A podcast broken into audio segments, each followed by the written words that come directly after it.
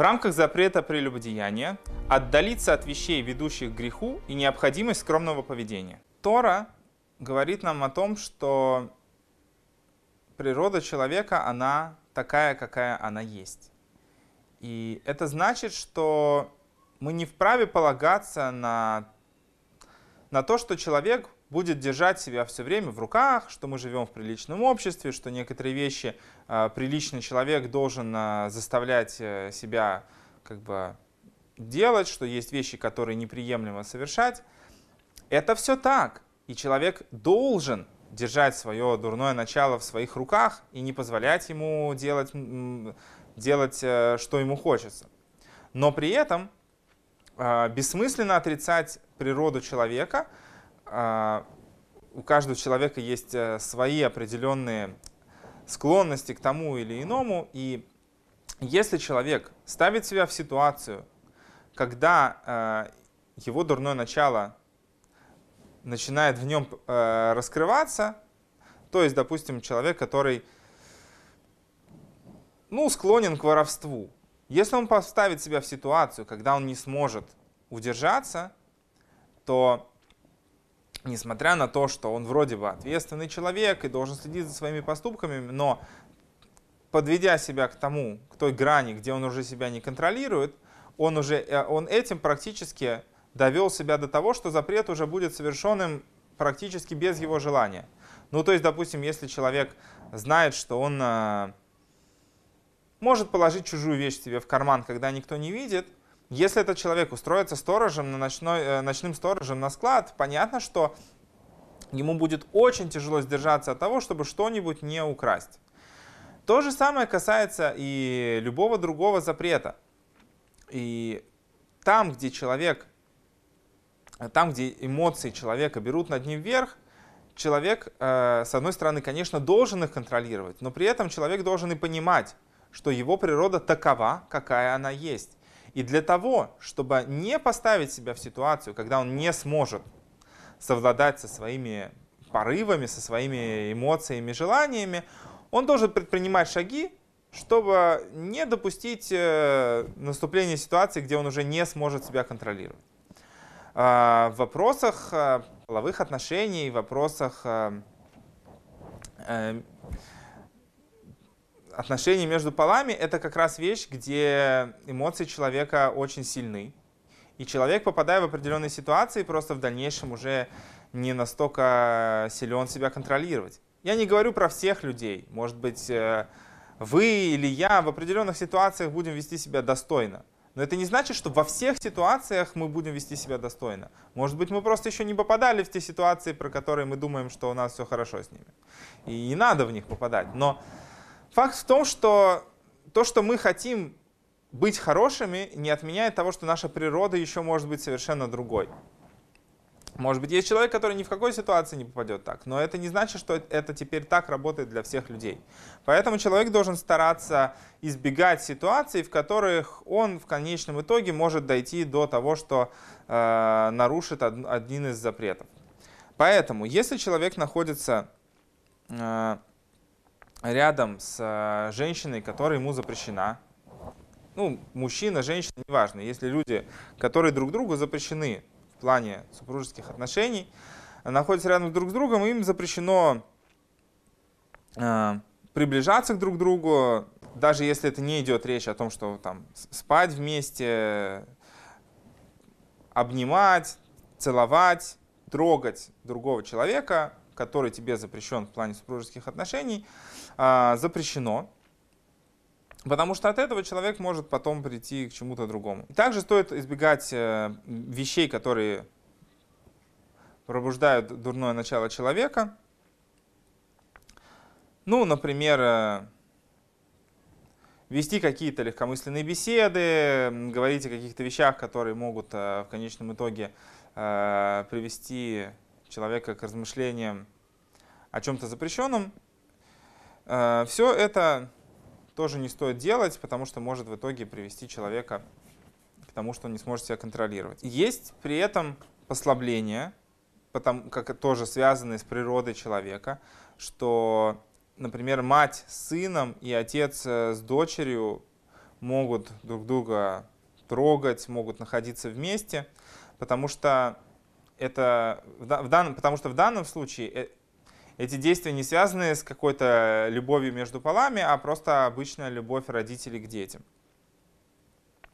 Также это относится к бабушкам, дедушкам э, и их отношения с их э, внуками и племянниками, с их внуками.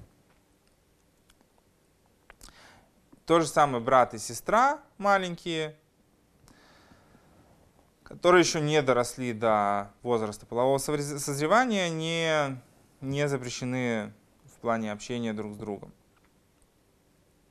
Но если это уже взрослые люди, то отношения между ними должны перейти в другие рамки, чтобы они не сблизились между собой и не дошли до запрещенных вещей. Также родителям разрешено спать в одной кровати со своими детьми, пока они маленькие, пока они не доросли до возраста,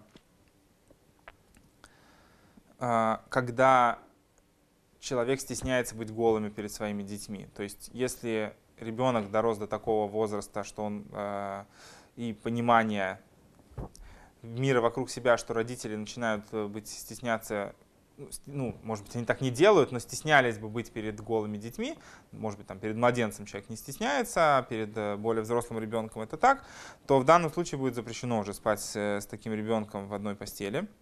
Он должен э, спать отдельно.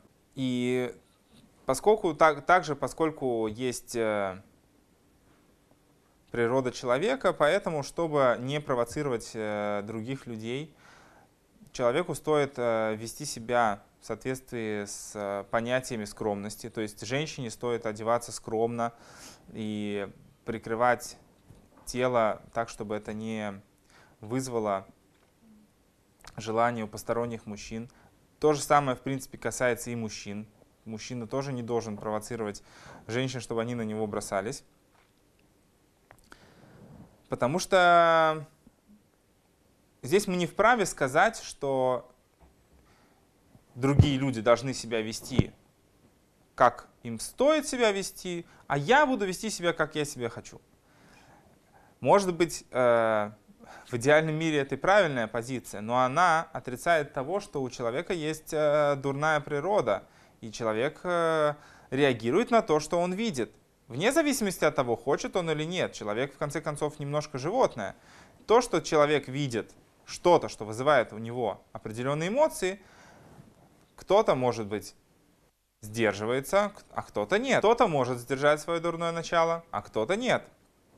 И в данном случае это все попадает под одно очень простое определение. Не ставить перед слепым преграду. Это выражение, оно трактуется очень широко. Здесь нет, не идет речи о том, что вот непосредственно перед слепым нельзя ставить преграду, чтобы он нее, об нее не споткнулся. Речь идет в целом о ситуации, когда человек в каком-то вопросе он как слепой, а ты, как человек, который что-то делает, э, можешь подставить перед ним вещь, которая для него, как для слепого, станет преградой. Поэтому, если мы будем говорить, что мы можем вести себя как угодно, и это ответственность других людей, как они на себя реагируют, то, по сути, в этом вопросе мы отрицаем их человеческую природу, отрицаем в чем-то свою человеческую природу, и говорим о том, что мы вправе копать какие угодно ямы, где угодно, а другие люди должны смотреть глазами, куда они ходят. Это не совсем правильный подход. Поэтому человек должен а, поступать с оглядкой на природу человека, на природу общества, которое его окружает. Может быть, в каком-то обществе будут доступны более, э, большая свобода, в каком-то меньше. Э, всегда нужно понимать, где ты находишься, среди кого ты находишься. Разные люди будут реагировать по-разному.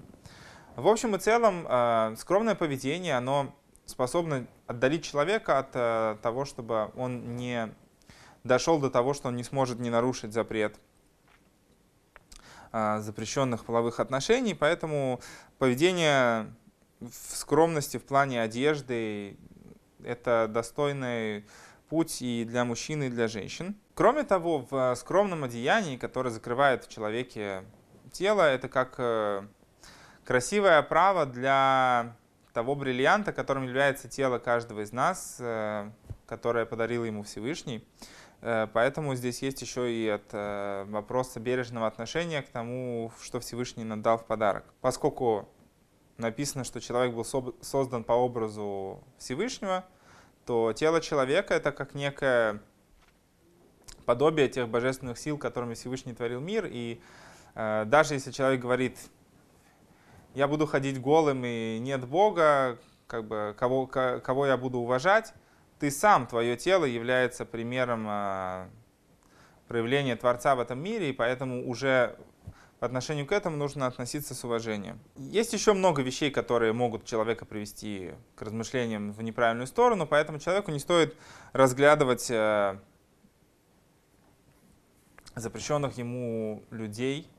То есть если человек, э, кто-то для человека запрещен, не стоит ему слишком э, пристально уделять внимание, чтобы это не привело к различным мыслям. Поэтому человек может разглядывать, например, мужчина может разглядывать другую женщину, или женщина может разглядывать мужчину, если они хотят, например, э, вступить в брак. Но просто так пялиться на кого-то может привести к не самым правильным последствиям. И если у человека появляется желание по отношению к другому человеку, ему стоит э, придать этому максимальную важность и как-то перевести свое внимание на что-то другое, потому что в конечном итоге это может э, выразиться к тому, что человек не сможет совладать с собой и совершить поступки, которые, о которых он не думал, что он хочет их совершать. И, в общем, любая вещь, которая человека подталкивает в сторону к разврату, например, там, какое-нибудь кино, какие-нибудь картинки, не соответствующие понятиям скромности, человеку стоит э, держать свое зрение подальше от этих, от этих вещей, потому что через э, то, что человек видит, он начинает об этом думать, и он начинает это хотеть. Еще есть один важный момент, который касается именно запрета прелюбодеяния, который заключается в том, что если в остальных заповедях у нас есть э, некая презумпция, что если человек как бы изначально не сталкивался с такой, э, с такой проблемой, то есть мы можем полагаться на то, что если человек в целом ведет себя прилично, то наверное, он не будет нарушать эту вещь. То есть, если человек не попадался на воровстве, мы предполагаем, что, наверное, он не вор. Мы можем думать о человеке лучше, пока не было доказано обратно. А, в вопросах запрета прелюбодеяния нет никакой э, такой поддержки и презумпции. То есть, если человек никогда не проявлял никакого э, намерения совершить какой-то запрещенный поступок э, в вопросах отношений между полами, тем не менее мы не полагаемся на то, что это значит, что человек никогда так не сделает, каким бы он ни был праведным, каким бы он ни был мудрым.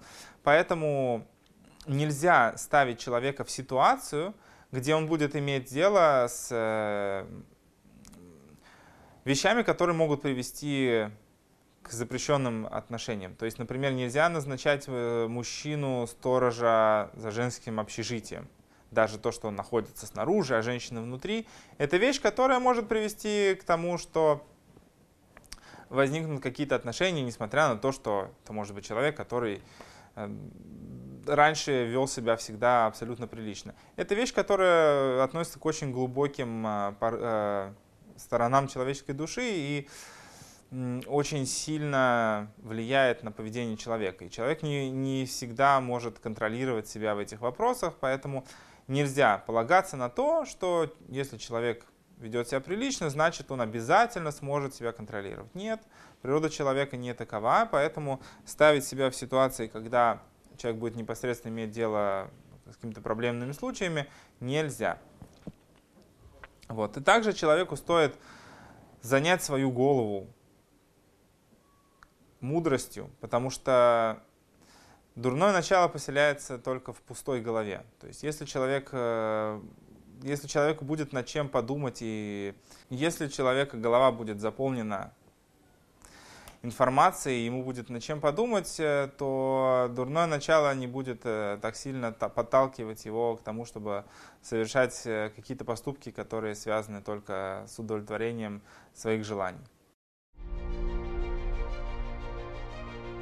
thank you